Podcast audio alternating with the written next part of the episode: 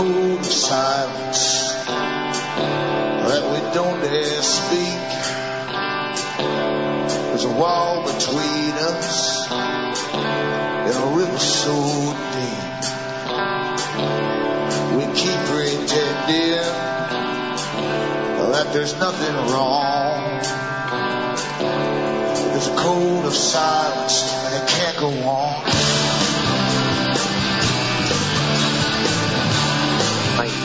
I am Alan Watt and this is Cutting Through the Matrix on the 7th of January 2009.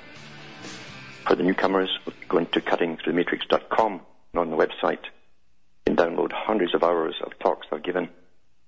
You can download them for free. And these talks concern the big system we live in. I try to go back in history and pull things from the past to the present to show you how techniques are always used intergenerationally to control us into a predicted planned future. Also look into Alan Watt Sentinel.eu for transcripts which you can download and print up and they're done in the various languages of Europe you know, you can't look around this world, I don't care who you are, without realizing that there are big alliances at work worldwide, especially when it comes to when it's in your face and it's massive killing across the planet. Generally, in between all the massive killing, we forget that you have economic wars on the go where those that have the big boys, who have the big international corporations and the banks that fund them, and all those involved with them, with the shares, etc., have economic wars on the go all the time. And there's nothing new about this at all. It's just kept out of the young children's history books. You don't want to upset them too much.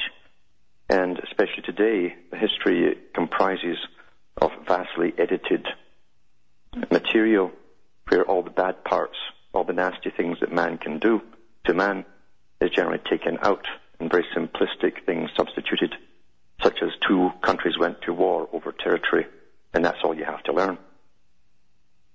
And yet down through the ages, when it comes to this odd thing called money, and the system that came with it, and the organization that came out of it, and perhaps even preceded it, it's hard to tell we find that there's been massacres and genocides all down through the ages. And often those who succumb to genocide become the very proponents of the same thing to other people. It's kind of like abuse.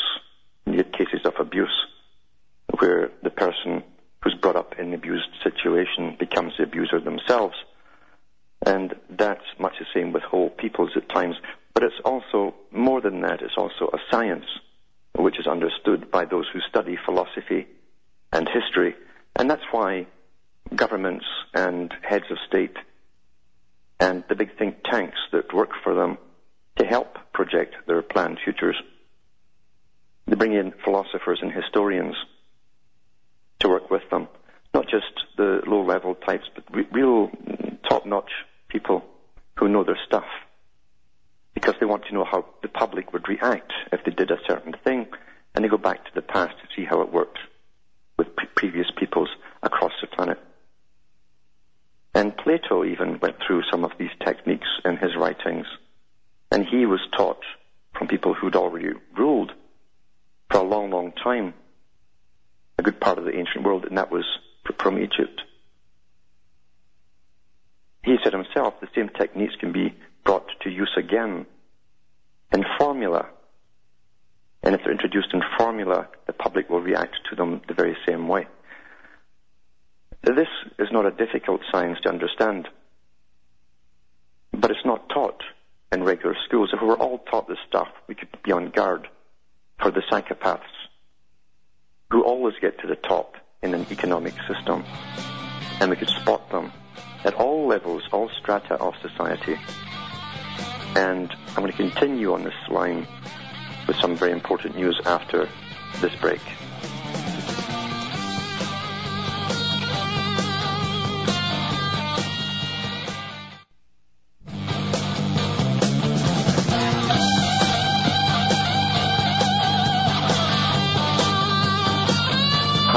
I'm Alan Watt. We're cutting through the matrix, discussing the techniques used down through the ages where people can manipulate others. And I've always pointed out to the simplest type to understand, and that is where it was found at the Nuremberg trials on Adolf Hitler, who's always used, uh, although they're all the same basically, for Stalin or whoever. You find that the followers of such a person at the top level uh, are basically people who are powerless to begin with, but they're, they're, they're very radical. They want power. They crave power, in fact. And they're psychopathic in personality types.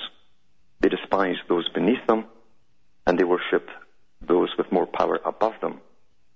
That is a sadomasochistic type of relationship.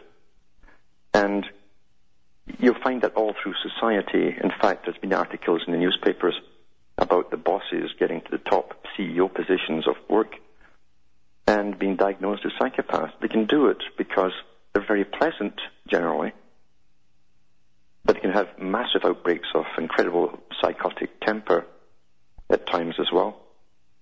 And people will forgive their outbursts, their massive, massive outbursts, but they have a great ability to manipulate others to do the things that they, they, they want them to do. So other people will, will willingly do all the work for them.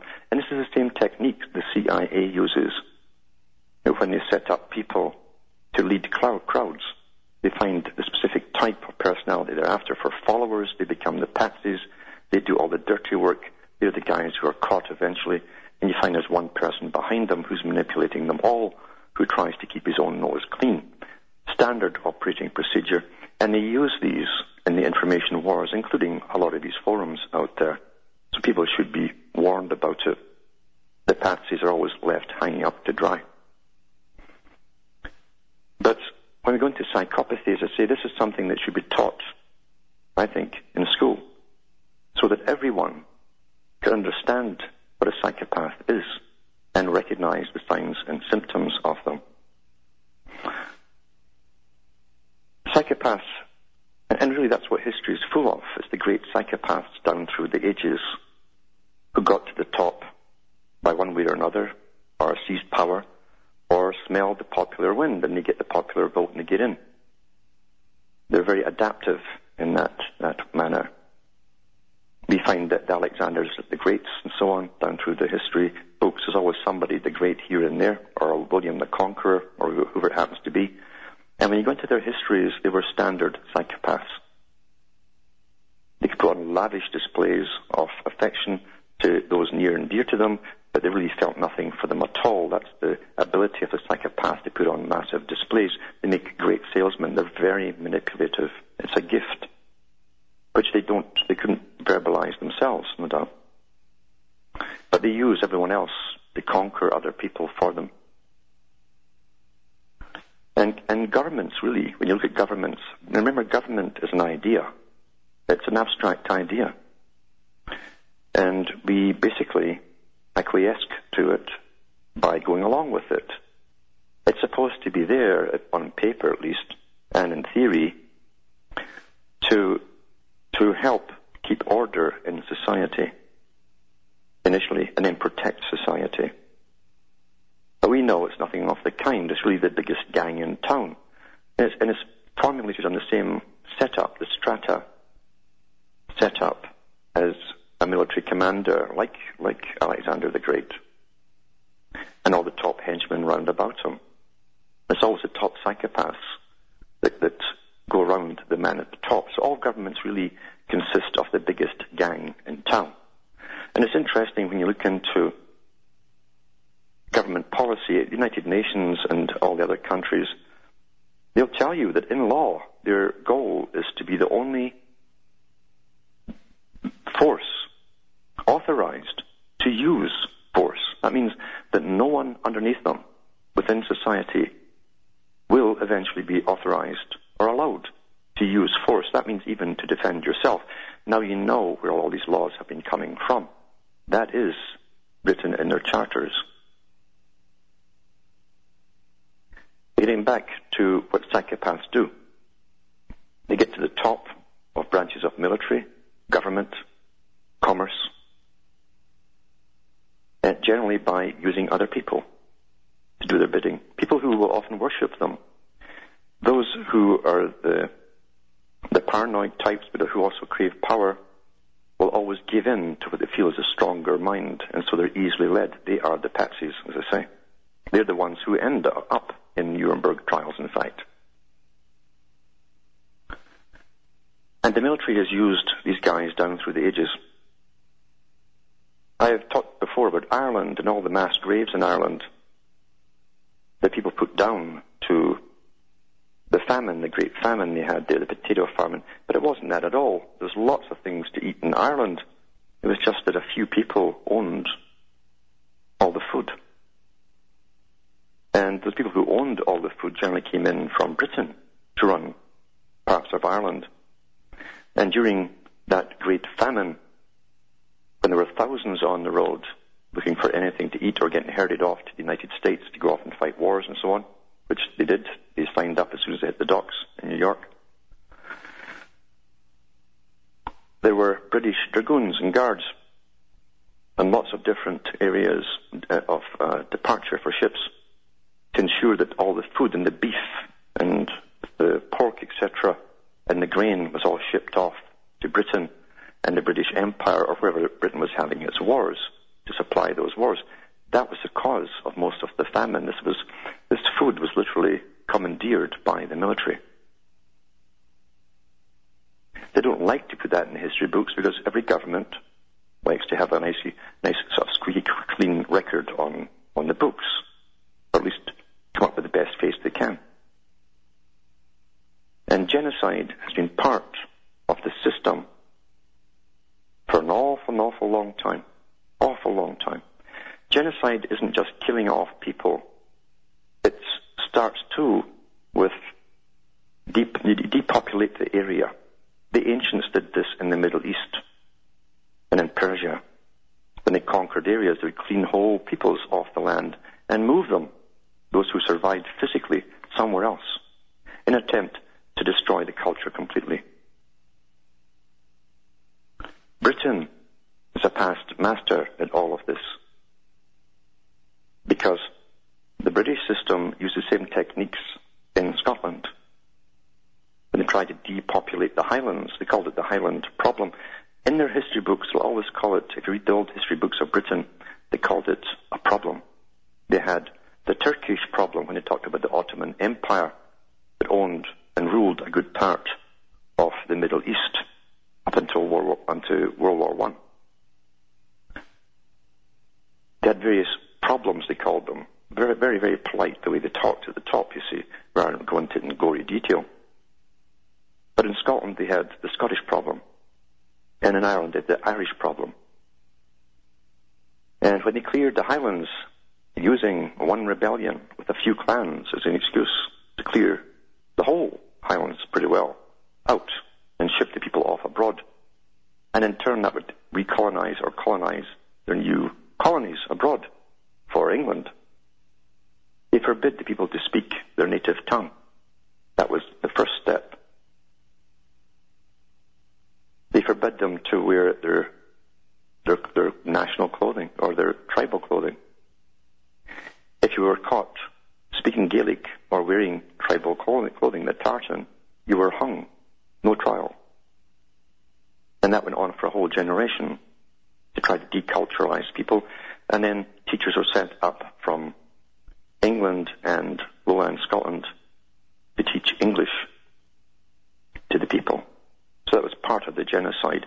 And lots, believe you me, lots of them were uh, drowned on a lot of these ships going across the Atlantic because England sequestered lots of old junk ships that weren't fit to sail. And there's many records in museums in Scotland of whole peoples going down at sea just off the coast with relatives standing watching. And this didn't stop there because when Britain went into the Americas, the Indians were there. And I've talked before about John Stuart Mill and then his son of the same name, both economists for the British government, who wrote stuff similar to H.G. Wells, who did it much later. But the Mills were the first ones to categorize different peoples who would not be fit to come into a new order, a new economic order. And even in the 1700s, they had it noted down that the American Indians would not be able to adapt into an economic system. And then later on, in the 1800s, they adapted that finding into the Darwinian philosophy that superior cultures will ultimately destroy inferior cultures, and maybe they'd have to even destroy purposely the inferior cultures, or they'd bring the superior ones down. That still holds true today. And we're actually seeing a lot of it going across the world right now, in fact, because a lot of those Muslim countries over there have not adapted into what's called progress, the progressive order. They still live in a tribal way. They live to old ideas, which have worked very well for them up until now. They didn't have usury in the Muslim countries until fairly recently. And they didn't join the World Bank and so on. We're seeing them pounded into the earth. Because everyone is being standardized in this day and age. Again, back to Canada. Canada, across the world, puts a lot of propaganda out about being a, a squeaky clean nation. I've already talked about how Canada led bacterial and viral warfare during and since World War II and give me the names of the books. At least one major book that was written about it. And we'll be back on more of this after these messages.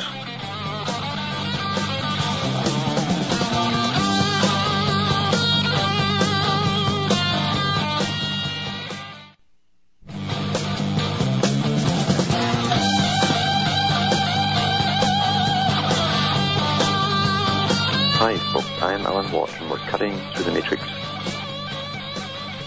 tying together the system. Let's call it the system that we live in. The system is based on money and commerce and power and military conquest and domination of the many by the few. And how at the top you have the psychopathic types. And I've gone over many talks before in the past discussing psychopathy and how they inbreed at the top. Money tends to marry money, and power marries power. So nothing really changes with their, their offspring. And when you find two at the top, how they traditionally have their wet nurses and their nannies and so on, the mother has nothing to do with the child, and the child goes off to boarding school. Uh, many studies have been done to show that they have a hard time bonding and because of that, they have a t- hard time about empathy, having empathy for other people. So they're classically well prepared for their roles in life to rule by force and often by very extreme methods when they think necessary. Getting back to, to, to the genocide idea, genocide is nothing new. It's used as policy. It's still used as policy today when Kissinger rattled off his enemy to the state being overpopulation, and then up, and he, talked, he headed for the year 2000. He wanted everything to be in place for the year 2000 with a list of countries where depopulation would have to be carried out. And when you look at all the countries involved, it's pretty well all the Western world, have all given money and help and equipment to setting up abortion clinics throughout all of those particular countries. And that's where all the wars have been as well. So it's no coincidence these things happen. When they do these things at the top and they publish their findings and they publish an agenda, you can always count on it. They're going to carry it out. It's the same with the United Nations with their Department of Population Control. They mean what they say. Don't have meetings and go home and, and set up letters to Santa Claus up the chimney with a wish list. They, they put it into effect. It is done. And they have the financial backing to make it happen. But getting back to Britain and how they were the masters of this, not the only ones to do it by any means. Every rising empire have done the same things. Has done the same things to other people. And when we read, start reading from an article that was first put out on June the 12th, 2008, by the New York Times, and it, it came out because there was an uh, inquiry had to be taken uh, or done on people who were doing too many grumblings, but mainly because of one man and what he managed to start. All by himself. And says Canada offers an apology for Native students' abuse by Ian Austin. Ottawa, the Governor of Canada, or the Government of Canada, formally apologized on Wednesday to Native Canadians for forcing about 150,000 Native children into government-financed residential schools where many suffered physical and sexual abuse. Now this is, this is the nice write-up I'm giving you right now, first of all. The system of schools which began shutting down in the 1970s after decades of operations was dedicated to eradicating the languages, traditions, and cultural practices of Native Canadians and has been linked to the widespread incidence of alcoholism, suicide, family violence in many Native communities. This, is, the, this is the nice write-up. The treatment of children in Indian residential schools is a sad chapter in our history. Stephen Harper, the Prime Minister of Canada, said in a speech in the House of Commons where a small group of former students and Native leaders sat in front of him. Today we recognize that this policy of assimilation, now that's a good word, assimilation, that's what they're trying to do with the whole planet right now. The assimilation was wrong, he says, has caused great harm and has no place in our country. I don't believe it was assimilation. I think it was eradication, personally. It's on here. An apology from the Prime Minister had been sought by Native groups for years and was part of a broad court-sanctioned settlement with the government and church organizations that operated the schools. The government funded these church organizations to run the schools. The federal government also agreed to pay 1.9 billion Canadian dollars, but 1.85 billion to surviving students and to establish a Truth and Reconciliation Commission to document the experiences, the experiences of children who attended the schools. Harry S. LaForme, a Mississauga Indian and a Justice of the Ontario Court of Appeal who will oversee the commission, said the schools program was responsible for making the relationship between Native people and other Canadians so unworkable, so filled with mistrust. The policy of the Canadian residential schools wasn't was not to educate Indian children, he said in the interview. It was to kill the Indian in the child. It was to erase the culture of Indian people from the fabric of Canada. In a rare break with parliamentary tradition, several native leaders were allowed to speak from the floor of the House of Commons. And you think about even that, in a break with parliamentary tradition, why shouldn't anybody be allowed to speak on the House, uh, the floor of the House of Commons? Some spoke in their native languages. All praised Mr. Harper for offering an apology, though native groups remain at odds with the government on several issues, including spending on native communities. The memories of residential schools sometimes cuts like merciless knives at our souls. Phil Fontaine, the National Chief of the Assembly of First Nations, the National Association of Native Groups, told the House of Commons he wore a ceremonial feathered headdress. Never again will this House consider us the Indian problem just for being who we are, he said. And we'll be back with more on this and much, much more after this break.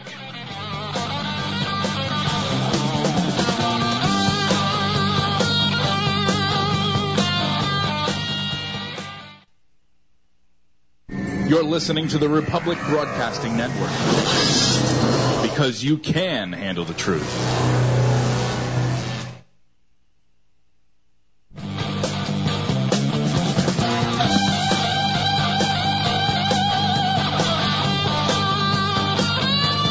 Hi, folks. I'm Alan Watt, and this is Cutting Through the Matrix.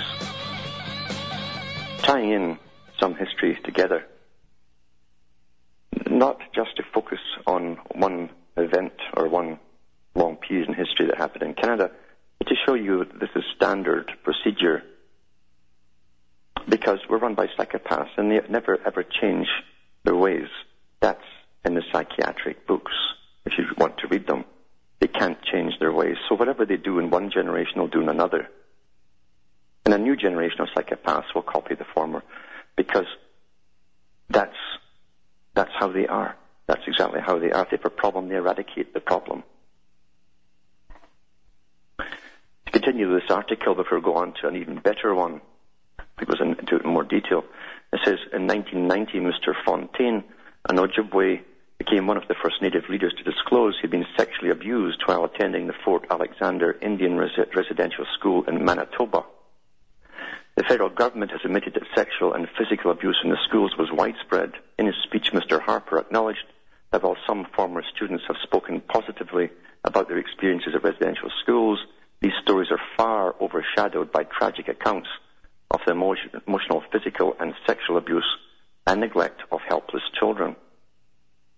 Then he goes on to talk about the attendance at the residential schools was made mandatory by the government in 1920 for native children between the ages of 7 and 16 as part of a program called aggressive assimilation.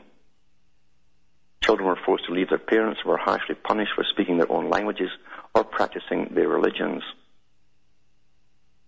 All but a small number of the approximately 130 schools were run by Christian denominations that operated them as missionary schools, some as far back as the 19th century. Those denominations were the Anglican, United Roman Catholic, and Presbyterian churches. Although the history of the program has been reviewed by various government commissions and courts, many details are still unknown. And that's where I'm going to jump from this particular article to a more recent one. And this is from The Scotsman. Wednesday, the 7th of January, 2009. Playground bones force Canada to face genocide of Indian children. This is 6th of January. It's published 2009 by Lorraine Mallinder in Canada. In overgrown deserted school playgrounds across Canada lie the bones of thousands of native Indian children who were stolen from their families. This is by the law. Historian John Milloy is helping to uncover their stories in official research on burial sites. We know that children were buried in unmarked graves, children who disappeared were never heard from again, he said. The research is part of Canada's attempt to face up to a disturbing legacy of its residential school system, an attempt to assimilate native children that resulted in thousands of deaths and ruined lives. From the late 19th century right up to the 1970s, an estimated 150,000 native children at First Nations, Inuit, and Métis were packed off to the schools funded by the state and run by the Catholic, Anglican, and United churches. The story has taken a more sinister turn with allegations about death by torture, and I'll go into this with something else after this. Fatal medical experiments, they were doing that too. In fact, they were contaminating the children with TB by forcing the healthy ones to sleep in the same beds as those who are really on the way out with tuberculosis. Forced sterilization, there's eugenics again, and secret burials and mass graves filtering into the public domain. These allegations have been gathered and disseminated by Kevin Annett. Kevin Annett was a defrocked minister he was thrown out of the United Church because single-handedly the man started to bring all of this forward on behalf of surviving natives. And I know he went through hell from the authorities and from his own peer group and from his superiors. His wife packed up and left him because she she wanted, like most people want, a nice nice steady income husband respected and a good, a good occupation and so on. And he gave it up. He gave it all up to do the right thing. And he brought it forward. And the sad thing is, it took a non-Indian to bring it forward because no one would listen to the Indians. This is Kevin Annett, the defrocked minister who was thrown out of the United Church in 1996 for his part in exposing the school scandal. I had many, many warnings about it, and he had the RCMP and many threats and so on from the government, and he kept going. This is in the clergy's sale of entrusted native lands to a logging company. That's what they did when they were killing off the Indians. They were selling off the land to, you know, the, the, the boys, the old school tie, given the big logging company contracts. The big boys. Fred Hiltz, Primate of the Anglican Church of Canada, apologized last year on behalf of the religious authorities. We failed them. We failed ourselves. We failed God. We failed because of our racism and because of the belief that white ways were superior to Aboriginal ways, he said. I'd add economic ways because economics in this system is behind all of this. Canada's Truth and Reconciliation Commission has responded to the claims over Mr. its allegations by ordering maps to be drawn up of possible burial sites and research into numbers and causes of death. Mr. Milloy and his team plan to track down the death certificates and records of maintenance payments sent to schools. Much of the proof will be lost in routine government purges of official documentation in the 40s, 50s, and 60s, he fears, and you better believe there's anything around now, they'll be purging it now as well. Michael Pollesel, General Secretary of the Anglican Church of Canada, says that many schools will also have lost track of children. Roland Chrisjohn, a professor of native studies, St. Thomas University in Fredericton, New Brunswick, is sick of what he perceives as Canada tiptoeing around the issue. I want someone with the power to subpoena witnesses and documents and go all kinds of places this commission can't go at all, he said. Describing the residential schools as genocide, he said, perpetrators are still living. People should be held to account. Mike Cachagee, the chairman of the National Residential School Sur- Survivor Society, has his own theory about the TRC. It's an opportunity for churches to receive absolution, he said. For us, there are no words of reconciliation. You have to make amends. Just listening for 10 minutes doesn't work. I think you'll have to get a new baptism pool complete or 100% disinfectant, to be honest with you, when you go into this. Thousands abused and regime built to crush native cultures. And it was on last June the Canadian Prime Minister Harper rose in Parliament to apologise to Aboriginal people on behalf of all Canadians for a system of Indian residential schools he called a sad chapter in our history. A sad, just a sad chapter. A link going to put at the end of the show for a video will show you some of this sad chapter with the proof in it of British generals who were taking the blankets out of hospitals where they had various diseases and giving them to the Indians. This, this was the status. This is what they did. This was normal. And so were a lot of the ministers too. It was an agenda. Because one of the generals kept a great record of it. It's in a museum. And he actually said in it that he was, was all for the extirpation. That's the term they use for Scotland too. Extirpation of these people, he says. That means the complete annihilation. That was on the same order that was given by King William to the Campbells in Scotland as a regiment working for England to kill off the MacDonalds over taxes. Extirpate. I meant kill every man, woman, and children, child. That's what I meant. And General Amherst in Canada, whose place names after him, kept the records. He was very proud of selling these diseases to the Indians, and he kept records of how fast they went down.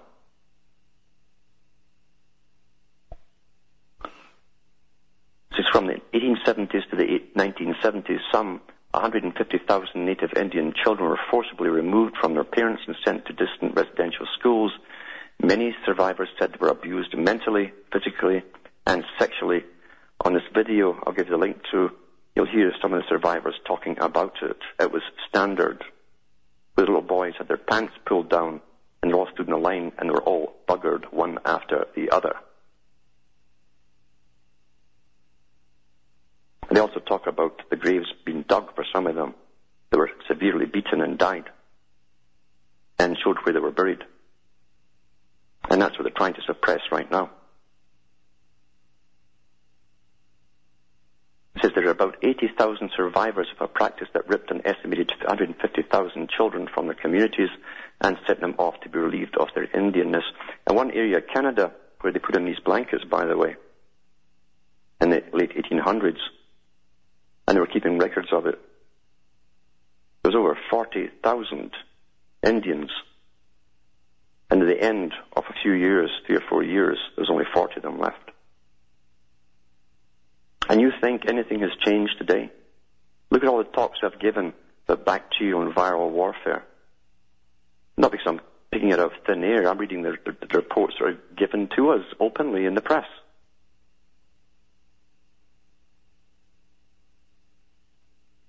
In decades past, the aim was to assimilate Aboriginal peoples and crush their cultures. Duncan Campbell Scott, a senior government bureaucrat dealing with Aboriginal matters, declared in 1920, I want to get rid of the Indian problem. There you are again. The Indian problem, the Scottish problem, the Irish problem. It's always a problem. The Turkish problem, the Lebanese problem, whatever it happens to be, it's always the problem, you see. It says, our objective is to continue until there is not a single Indian in Canada that has not been absorbed into the body politic. Children were called pigs and dogs. Teachers beat them if they used their own languages, same in Britain, and told them they would go to hell unless they converted to Christianity. Many parents never saw their sons and daughters again. Survivors often took to drugs and alcohol to dim the past.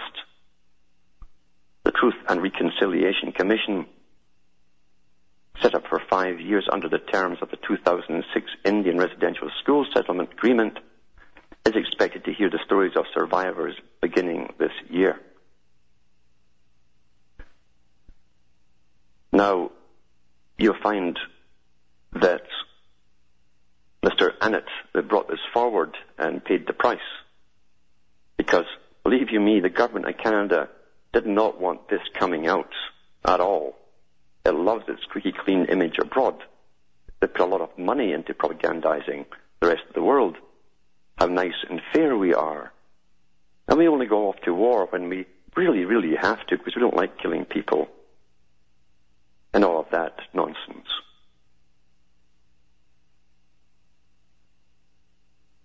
And Mr. Annett made a, a video and it's called Unrepentant.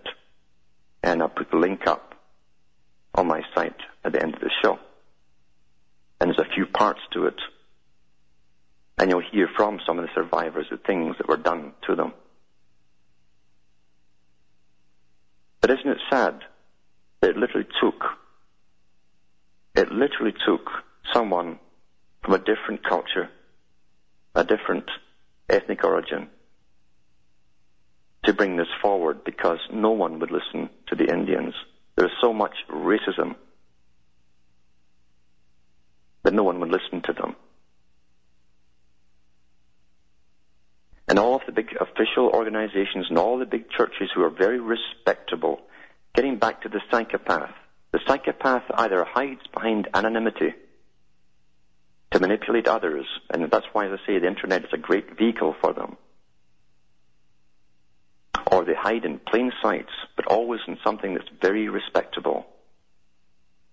And my, have we been brainwashed with the business suit and the suit and tie is the respectable uniform for those who should rule over us.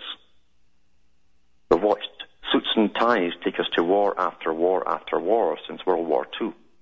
Not uniforms, suits and ties. And CEOs of corporations. Ping-ponging from, from being a head of a corporation to a politician. And you pretend that you're in some kind of free society because you can play at the bottom. When you, when you take the overall picture, and this is what I'm getting at too, when they pull in philosophers and historians to help guide and plan the future, they're treating us the same way as they treated the native Indians. We're all children now. We're dumbed down we're entertained to death. We never grow up and were completely abused because of it and were defenseless because of it.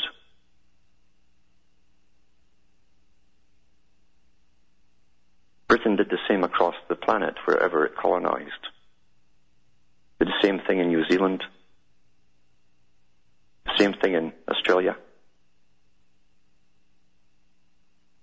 And anything that's different from you, anyone that's different from you, has to be, when they say assimilated, they really mean extirpated.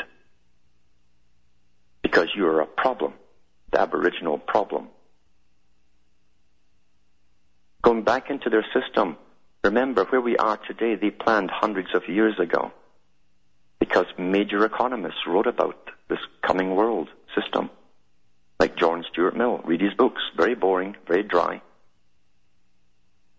But in there you'll find that they had listed all the peoples, including the American Indian, who'd be unable to adapt into an economic system where they get up with a clock and work all day, day after day, and go to bed and get up again to the clock, as all of we are trained to do. Who's got the real natural system, I wonder? Because as we're all playing and behaving like little children, we're being told openly there is no conspiracy, it's all in your face now. They plan to depopulate fast. I've gone over all the sicknesses that have come out since inoculations began because they don't have to pass blankets around anymore. They just train you to take shots. And that's how it's done. Let's not scare the children. We're the children. Back with more after this break.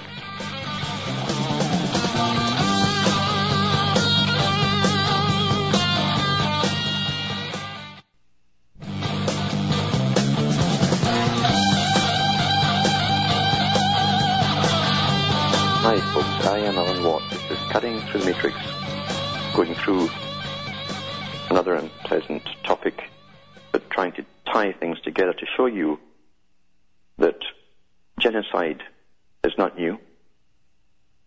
It's used as an arm, a technique, you could say, of government, many governments. It can take many forms as well. Today it's done more covertly by training the people or your victim that medicine, all medicine out there is good for you. It's more efficient than just tossing out blankets with smallpox. And on that video with, with uh, Kevin Annett, you actually see from the same General Amherst's own notes, the actual official real notes, not copies, where he was keeping all the data to do with this bacterial warfare that they were spreading into the Indian communities. And the joy that this man obviously took from his occupation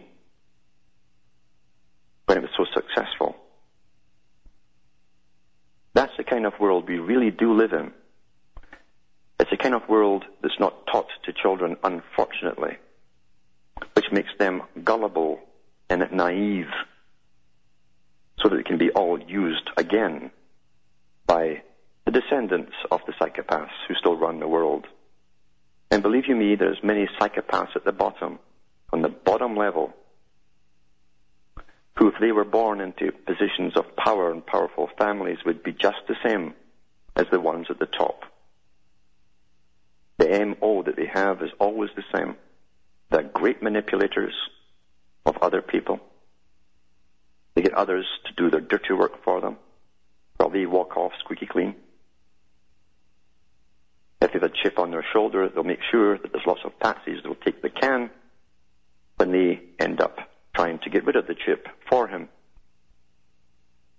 That standard technique. But the ones at the top are throughout science and academia. These are the same people like Madeleine Albright when she talked about killing off the Iraqis by starvation. Starvation. And she was told 150,000 or so had died. Was that acceptable to achieve the objective? And she says, yes, without blinking an eyelid. It turned out it was more like 500,000 died off with lack of food. Meanwhile, we find the top uh, of the United Nations General Director's son was cashing in on all this for Oil for Food program. Another good psychopath. They all hide behind something, as I say. Psychopaths hide behind things. In the public venue, they hide behind the suit and the tie and letters behind their names. And we we're all taught to be very impressed by letters behind the names. As though somehow it makes them more altruistic by having letters behind their names. You'll find some of the worst tyrants in history had letters behind their names. I've gone on about Galton and Charles Galton Darwin and all of these beautiful people. And there's more of them today in positions of power. And all of academia has gone along with this new phase of the Darwinian agenda. Its in our faces today. It's not held back. Let's get out of denial and start doing something about it. From Hamish myself, from a very snowy Ontario, Canada, it's good night, and may God or your gods go with you.